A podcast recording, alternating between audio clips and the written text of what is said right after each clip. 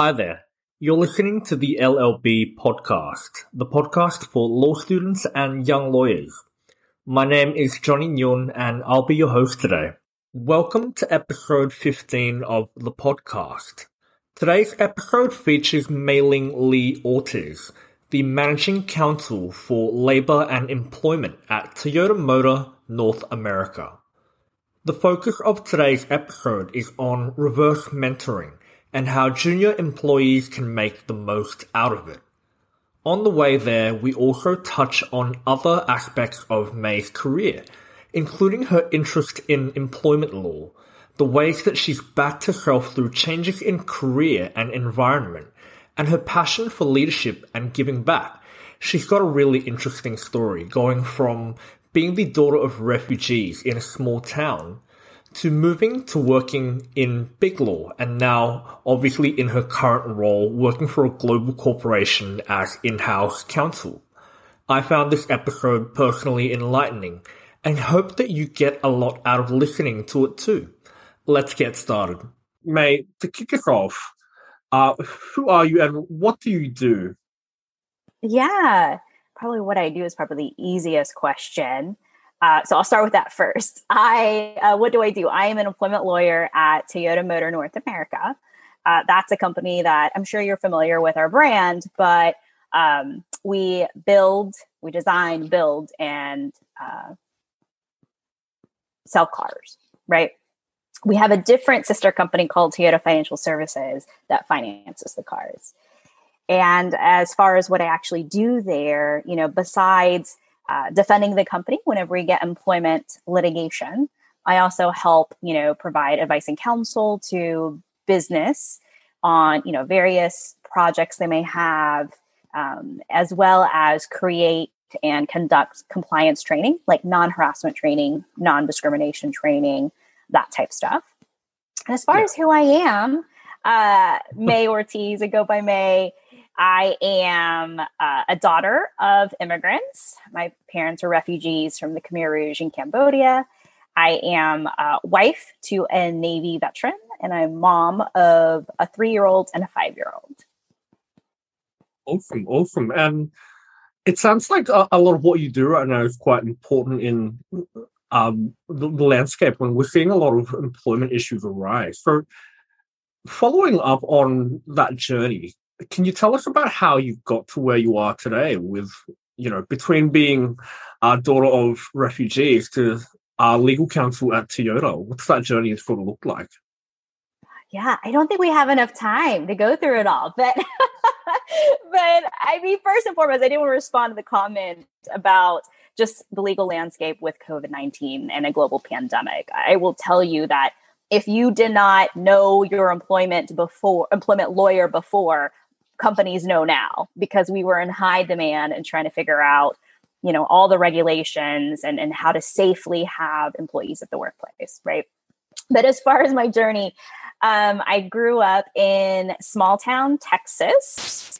Um, for those of you not familiar with the united states it's like the south mid south um, and when i say small town there were about 5000 people in my town growing up and we were the only Asian Americans in the whole little town. Um, and I provide that context because I think it's important to understanding um, perhaps my worldview. Um, and then so I went to undergraduate in Texas. I went to law school in Texas. And as far as my journey, I, I did want to share that within my first semester, my 1L year, first year of law school, I was bottom half of my class. And while I graduated with honors, you know, by the end of the year, I mean, the end of the three years, I think it's important to start off with that because it was a, I had a slow start. You know, I had to figure it out, like what law school was like. Um, I did not have a job until three days before taking the Texas bar. And um, I'm convinced to this day that they that the partner gave me a job probably because no one showed up to the interview.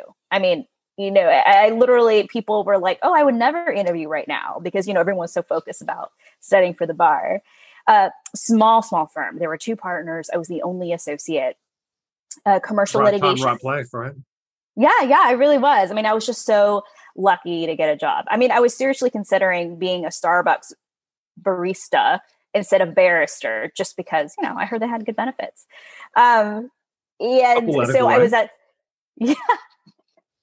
And then, um, so after the small firm for five years, I joined, uh, I guess what you would call big law, a big firm, uh, doing just employment law. So I switched practices as a fifth year um, as far as well as size of practice, right? So yep. two, three lawyer firm to suddenly um, a thousand lawyer firm.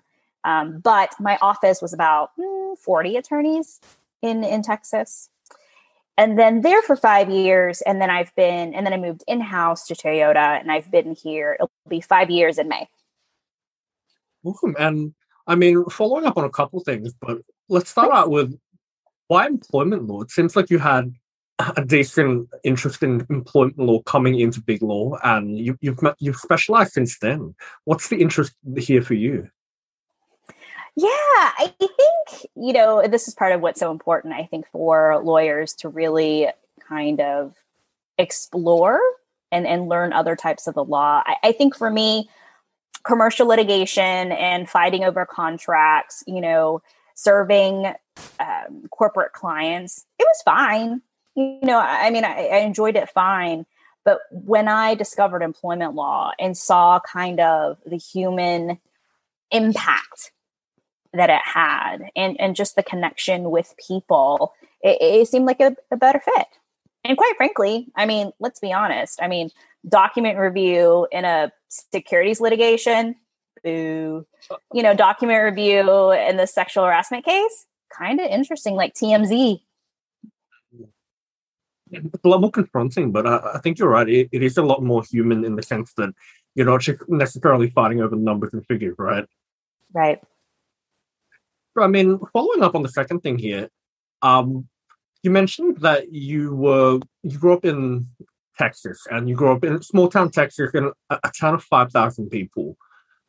Coming then into like you seem to transition from a lot of different environments. So small town, went to university, uh, went into a small firm, then made the transition to big law and then in house. Across all these things, um, at any point, did you ever have doubts about whether or not you could make that leap of faith from place to place? Oh, absolutely, all the time. I, I, I mean, I think I think it's a normal part of that process and decision making. You know, is this the right job for me? Should I make that leap? Um, and I think from my experience, just maybe being very security seeking, right? Like taking risks doesn't come naturally to me because, you know, I've seen firsthand how hard my parents have worked. So it's like, well, you know, I should just have a good job and that should be sufficient. You know, that was kind of like how it was brought up. So, so and legal training doesn't help with that either, right? Like legal training doesn't necessarily go, oh, take risks. You're right. You're right. You know, so um, so yeah. To to to your question, there there's always um opportunities for doubt. And then me personally, and I know that we've talked about this a little bit before, um, but you know, I also have struggled with imposter syndrome, and that certainly doesn't help to have that kind of running narrative in my head of you're not good enough. So, any quick tips there? Like, how do you deal with imposter syndrome? Yeah, I mean, for me, my my kind of little trick, so to speak, is really to save the positive affirmation I get from clients or from people I work with or from my managers and I save them in one place so that whenever, you know, my mind is making up this false narrative that I'm not good enough or I don't know what I'm doing, I can say objectively, all these people have told me that I know what I'm doing, right? And not only that I know what I'm doing, but I do it really well. And I think having that objective affirmation from someone else, right, is is just really helpful it, it's such a good trick, and I feel like it's such a lawyer thing to do. Though it seems like deal with imposter syndrome, you're literally just gathering evidence to prove it wrong, and yes. it's very much a lawyer thing to do. Yes. Um, okay, so mate, I wanted to talk about today's, I guess, focus on mentoring. So to kick us off there, can you sort of tell us what sort of work you do in the mentoring sphere? Now, I've seen a lot from you on social media, but you know, what do you do there? What got you into it? Why are you interested in it? Yeah, I mean, my mentorship journey probably started um, right when I graduated law school in 2006. I was uh, really involved in moot court, and I don't know if they have that in Australia. Uh, you can tell me if they do or they don't. But yeah, um, do, Okay, so you're familiar with it. So it's like you get a set of, you know, fake facts, you write a brief, and you have to argue in front of usually a panel of appellate judges. And I, I just really enjoyed it. it. it. really gave me a lot of affirmation in law school, being able to do that. Um, so when I graduated, I was just committed to giving back, right? Because at least at my school, the people who were our coaches did it volunteering. They were not paid. They were busy lawyers, practitioners, or judges who voluntarily gave their time to develop law students. And so I thought that, hey, I basically received three years of this uh, mentoring and that I should also give back. And that's kind of how it started, almost kind of a not to make it transactional, not to make it quid pro quo, but but I did feel like if I was going to receive all this good, you know, investment from others, I should pay it back. So that's how I started. I started coaching. Big shout out! Students. Big shout out to those moot judges, by the way. Like, oh, yeah, I think I think I've had um, a current equivalent of like a, a federal judge clerk in, in, America, but like I, I know one of my friends is in New Zealand working on their court of appeal, and she used to be a big mooter in New Zealand, and she spends a lot of time coaching teams, giving pretty much free voluntary advice to yes. help these teams learn about mooting. So big shout out to everyone that does that sort of thing. Yes, yes. I mean, I think that when we go through it, we're really passionate about it because I'm sure, like, as your friend could probably attest to, um, yes, we're passionate about it because we did it, but we also see the benefit, right? Like, like if you've been through it, then when you have that first hearing in front of a judge, you're not as freaked out because you've been practicing for like two or three years. It's less horrifying every time you you practice, get grilled, fall apart, but then eventually make it together. right. So you know that's how i started. I, I, would coach you know a team and i've coached every year since 2006 i did take a break in 2014 um, because i had other um, leadership obligations but yeah so so every year i at least had four to eight students that i mentored in that capacity. Um, but then outside of that you know beyond that i'm just a huge proponent of it. I really do think it is our responsibility as lawyers to invest in our profession. If we don't develop young lawyers, like we can't then complain about them, right? Like like I hear sometimes all the time, "Oh, these young lawyers, they do this, they do that." And I'm like, "Okay, well, did you do something to teach them? Did you do something to coach them? Are you just going to complain about them?" Then I think that's the piece where I don't know, like if you're not willing to invest in people and help people develop, then you really if you're not going to help fix the problem, I don't need to hear you complain about it. So that that's just a personal philosophy of mine. Um, a part of the solution, you're part of the problem, right? And yeah, I, I, think that's that's actually quite similar to I know the reason why one of the uh, adjuncts at my uni teaches trial advocacy. He, he, I think he he literally said that he and a couple of other um, judges were sitting around and they were just saying, you know, the state of advocates these days not up to scratch. And then he, he's like, you know what? I'm I'm not just going to sit here and do that. After I retire, I'm going to come back to university and make sure that they are up to scratch. And he's been yeah. going going at it for I think a good ten years, and he's there's a generation of tr- trial advocates out there at this point in Australia that have been taught by I think um, Justice Sully and Justice Collier at Western Sydney. So that that was pretty much their motivation. They were like, "Nope, not up to scratch. We're gonna we're gonna do something about it." Yeah and i love that i love that because i've i've seen perhaps you know in big law sometimes because of time constraints or or whatever the the reason may be partners don't take the time to invest in teaching their associates yet at the same time they may complain that they don't have good associates.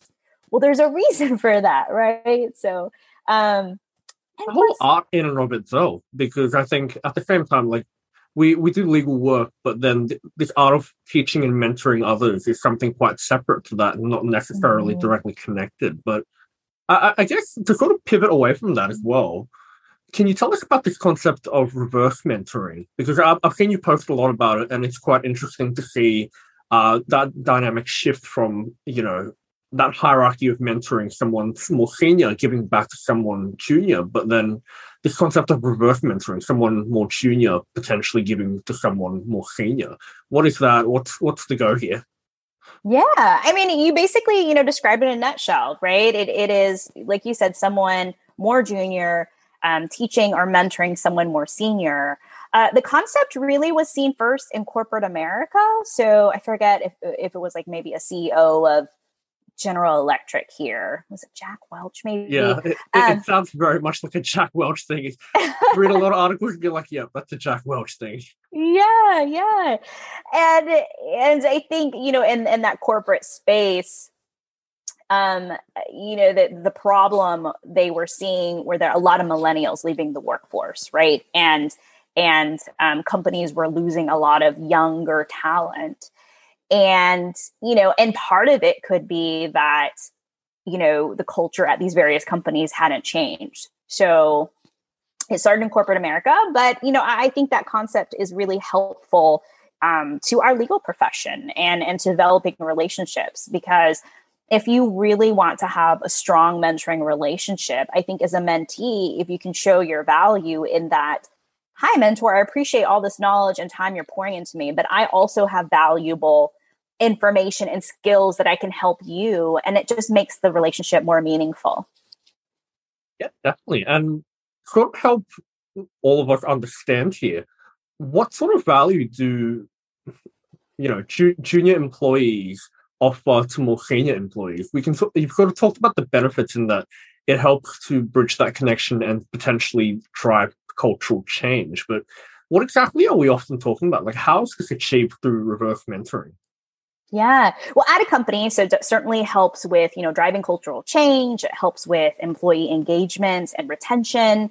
Um, again, from a company standpoint, it really helps with diversity, right? Because when we talk about diversity, we are talking more than just, you know, people of color or gender. We're talking about diversity of thought, right? Whether someone came from a big town, a small, you know, small town, where someone came from a different socioeconomic status, all of that, right?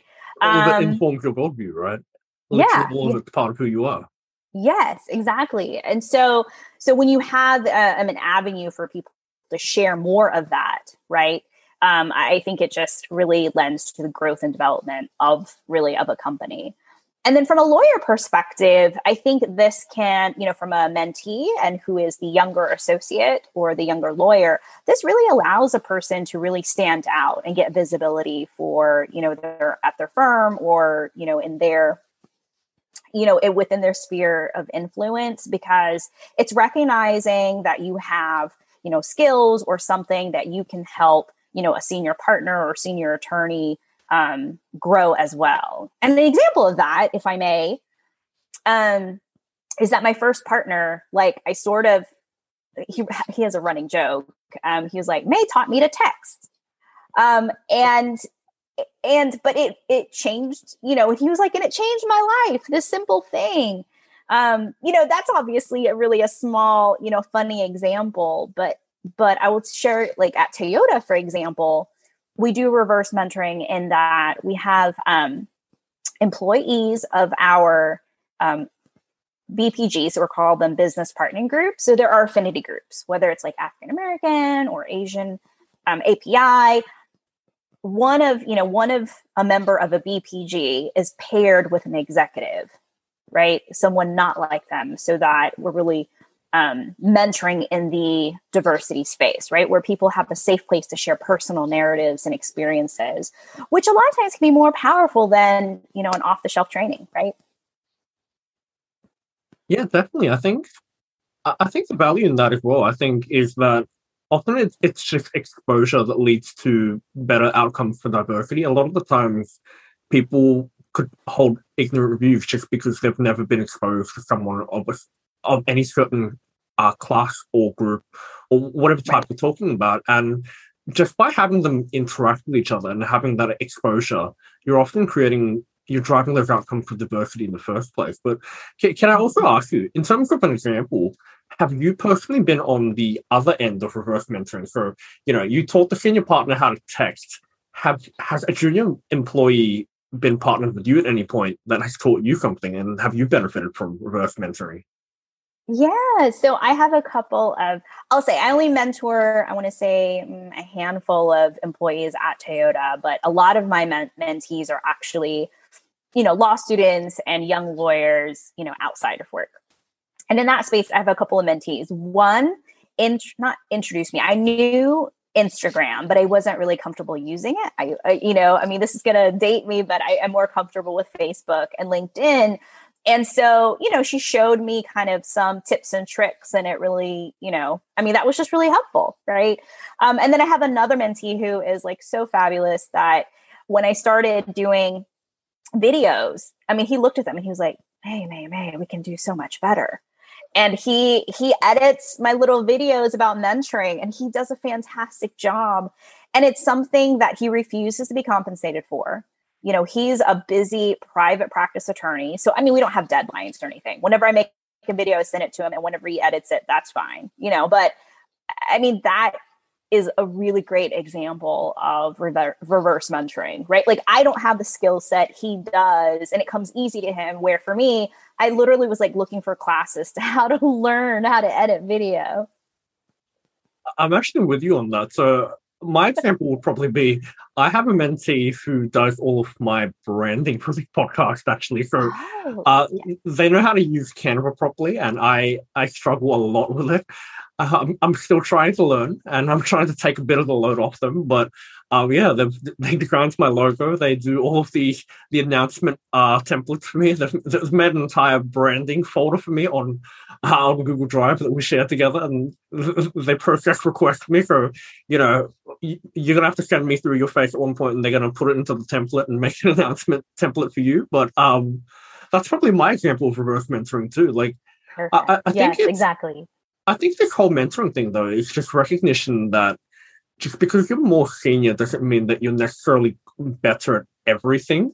I think there's oh, probably recognition that there are different dimensions of capability. Like you might be an amazing lawyer, but you might not necessarily be great with Instagram or Canva, etc. And so reverse mentoring really sort of delineates this idea that uh, I think seniority is directly correlated with our competence. So on, on all dimensions. So I think reverse mentoring is really important in that sense. So yeah, and I think it's also powerful um, that for someone who is more senior or perhaps has more power in a company, for example, that senior person has to be vulnerable, right? Mm-hmm. To admit that I don't have all the answers, that I don't know how to do this. Younger person, can you help me? And we all know that vulnerability and empathy really helps uh, gel relationships, right? So, so, so there's just immense power in the strength of that relationship just from from the fact that it's a reverse mentoring relationship. I love that well. Since you mentioned vulnerability, I also think about it in terms of retaining like a growth mindset because mm. in order to ex- be that vulnerable state and accept that they don't know something, you're basically forcing these people to accept that there are things that they aren't necessarily the best at to to know that they can continue learning. And I, I think it's both something that you have to have coming in, but it's something that will be cemented by the experience itself and reminds you that there is always growth to be had.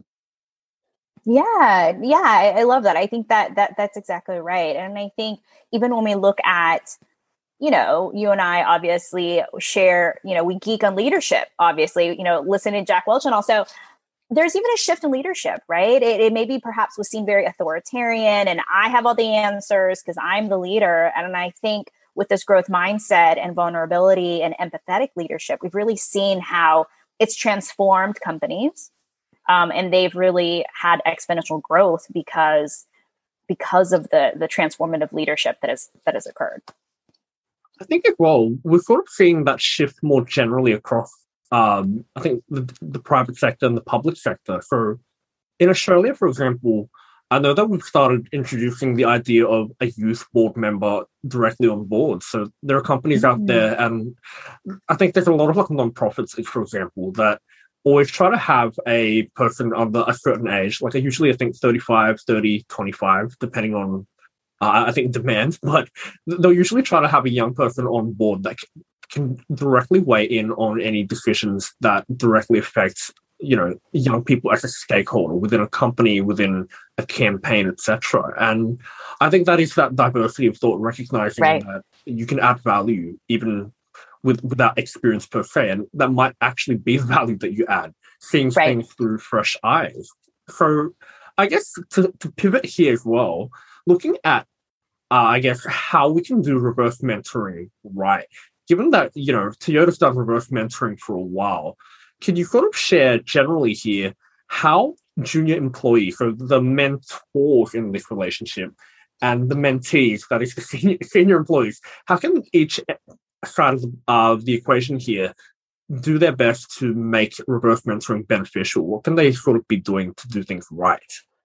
Yeah, I think um, the mentors in the space who are uh, the younger or, or you know the, the younger person in the in this relationship. I think it's important to drive the relationship still. Um, I know that usually when we talk about a traditional mentoring relationship, we say mentee should drive it. And it may seem a little bit unfair, like, wait, wait, wait, the younger person still has to drive the relationship. Um, but I think to be a really good one, recognizing that perhaps the person you're meant your mentee is still an executive or still someone with a lot of you know time constraints that you should still be the one to drive the relationship. You know, you try to, you know, meet with their executive assistant and try to get a regular cadence of meeting, you know. Uh, um, so I think that's still really important. And also, because you're the mentor, you're really going to have to have some intentionality, right? How do I present whatever I'm trying to present in a very efficient way um, I've met my fair share of executives. Their attention span is very limited, not because of any, you know, acute mental acuity. It's like they are thinking and juggling so many things. And so you got to get to the point about whatever you're trying to teach or show. Um, so I, right, right. So I really think you have to be really intentional about like, okay, in this 30 minutes, this is the the bite size, whatever we're going to cover, and this is why it's important to them, right? Um, and then on both sides, I think it's really important to set expectations, right? How often do we want to meet? How long do you want to meet? What do we each want to get out of this? And, and make it really clear so that you are still achieving your why. Definitely. It, it sounds like I think one common mistake that often happens in mentoring relationships generally, not just reverse mentoring, but it's that lack of planning and intentionality. So, you know, mentors might not necessarily know exactly what they're going to say. They don't know what they, the value they have to offer. And mentees often don't know what value they can get. They don't know what they're going to get out of it. And mm-hmm. it's like the common thing from reverse mentoring and mentoring here is that you do need to have some sort of plan of action in place and you need to get to the point quickly because I think unique to reverse mentoring, the mentee is very time constrained and obviously yeah. executive. So, right. looking then at, I suppose, how junior employees can benefit from this, although they're the mentor, are there any ways that you suggest they can make the most in terms of what sort of benefits they can get out of the mentoring relationship? Yeah, I think the key here is um, relationship building, right? You, as the mentor and younger person, you're getting access to an executive or access to someone who is very senior to you um, that's visibility right that that's visibility that is access that is you know more information um, and that could possibly turn into sponsorship in some ways right? So so it's really just an opportunity that not everyone gets to have. So for sure that's something that's going to be you know something that you want to seize. And then what else you get out of it other than just that visibility and exposure um, I think it's an opportunity for you to learn because what you're going to do is build that relationship. And and yes you are going to be mentoring someone on maybe like texting or mentoring someone on social media but it's still a relationship. You know when you have you know you're going to still chit chat about how was your weekend and how are the kids and all that stuff. And um th- you know it's it's all about relationship building and and that's definitely the highest value i think. I think as well, at times we often use these labels like mentoring on one side, reverse mentoring on the other. But I think in reality, most relationships have some aspect of both, right? Because uh, at, at, the same time, you might be teaching this senior partner how to text, but he's probably teaching you uh, parts of the law that he knows about. And even in reverse mentoring situations, right, you might be teaching someone, you know, my, my mentee teaches me how to use Canva, but at the same time, I'm providing advice on other things that I know about. And so right. it, it's much, I think it's two way street, right? Like we do this label like mentor or reverse mentor, but realistically, you're right. I think it's often just a relationship that's mutually beneficial and we sort of add value each way. And so it's it's a mutual mutually beneficial, I think, symbiotic relationship. That's the word. I had a lag there for a moment. Like I learned this when we are in high school. Symbiotic. That's right. the one. So okay, like I guess moving to the last practical step here on reverse mentoring and maybe mentoring generally here, but if an organization doesn't have existing reverse mentoring uh, infrastructure. So, you know, it's never done it before. How do you mm-hmm. think a junior employee might go about pitching this idea to its executives? Like, how, how do we bring this conversation to the table? Yeah, yeah. I think definitely first thing is like do your homework, right? Like, like definitely look into it, research a little bit more um, you know there are articles on you know and, and, bring them right bring the harvard business review bring the forbes right Th- those highly credible resources to really tout the benefits like this is the benefit you know to you executive but really to our company right mm-hmm. um and you know I, mean i think executives really are interested in you know how they can better their companies how they can better the culture and how they can continue to get team member that's what we call or employee engagement right? I think as an executive who is you know a leader they're going to be interested in those things. So do the research prove your why right? This is why we should do it. But the other step is also consider the how right i mean obviously as the younger junior person you may not have authority to run the whole program.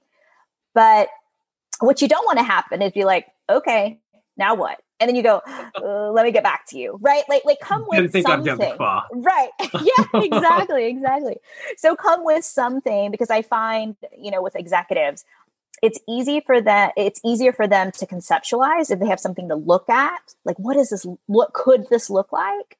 Um, and quite frankly, I call it a bashing document it's always easier to bring a bashing document to someone for them to you know correct or fix or just say no than to just talk about an idea yeah i mean it's equivalent like imagine doing legal work and you know they're like hey um draft these pleadings and you're like okay well would they perhaps look like this? And like it's as easy if like you should do it, and they, you bring it back. and They're like, okay, get rid of this word, get rid of this, insert this right. here, and, and so it's much easier to like have something there that you can actually both co- collectively work on and an idea that's sort of manifested right?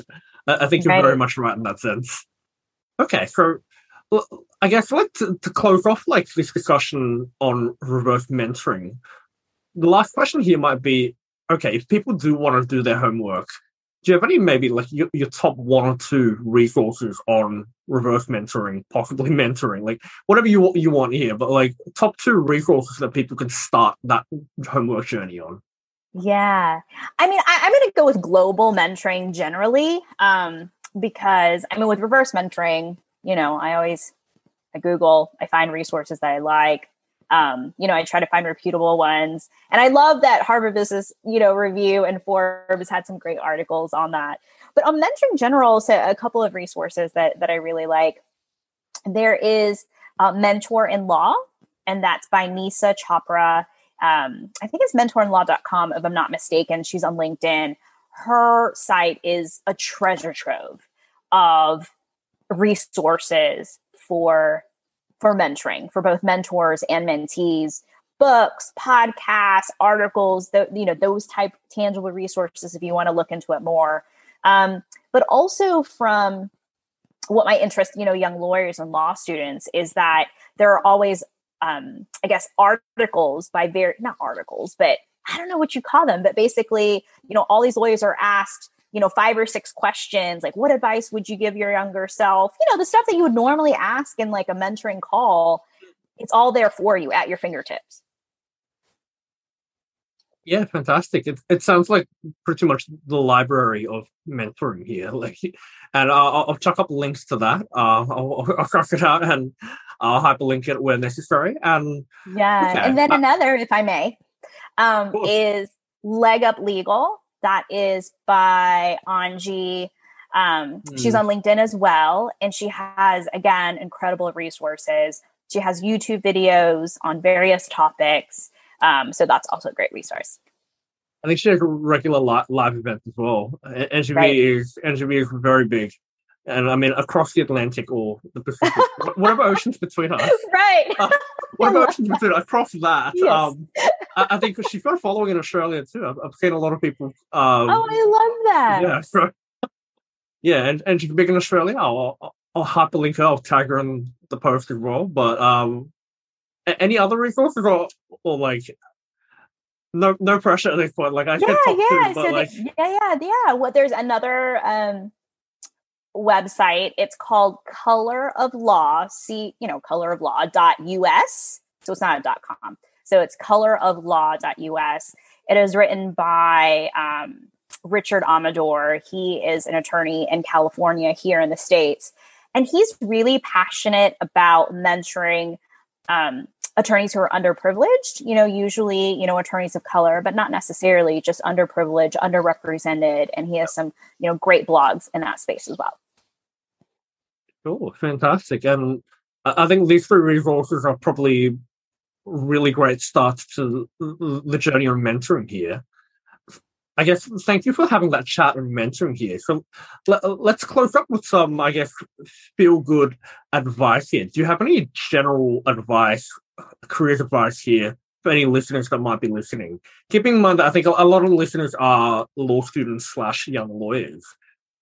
Yeah, yeah, I do. So, three things come to mind.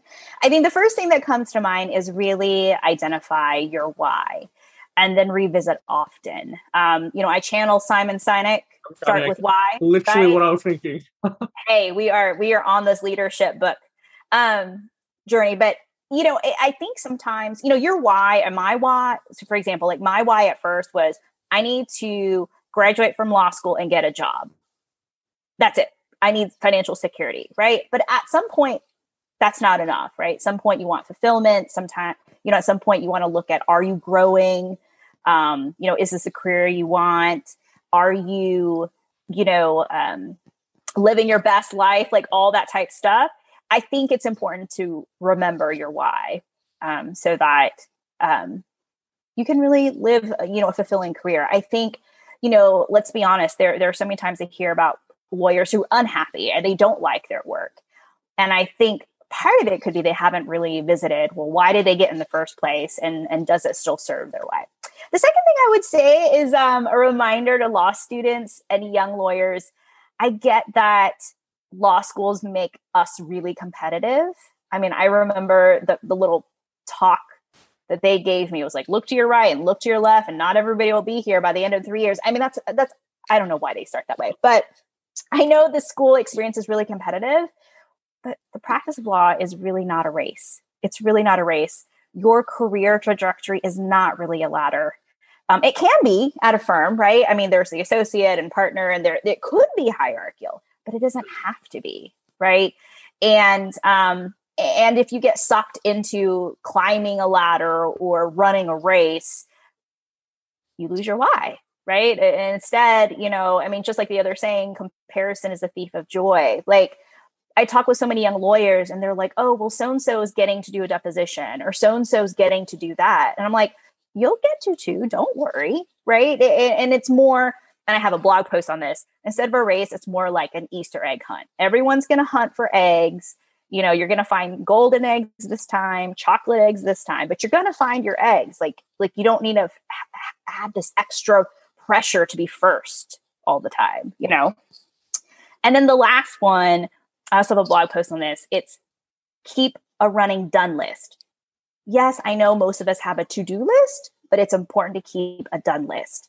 Um, and what I mean by that is, you know, when you um, get experience doing a deposition, you know, write it down and and do this every year. And it doesn't have to be something formal, but whenever it's your review time, it's going to be easier than at the end of the year saying, well, dang, what have I done? And, and how do I stand out from my peers? I have no idea because I don't remember what I did yesterday.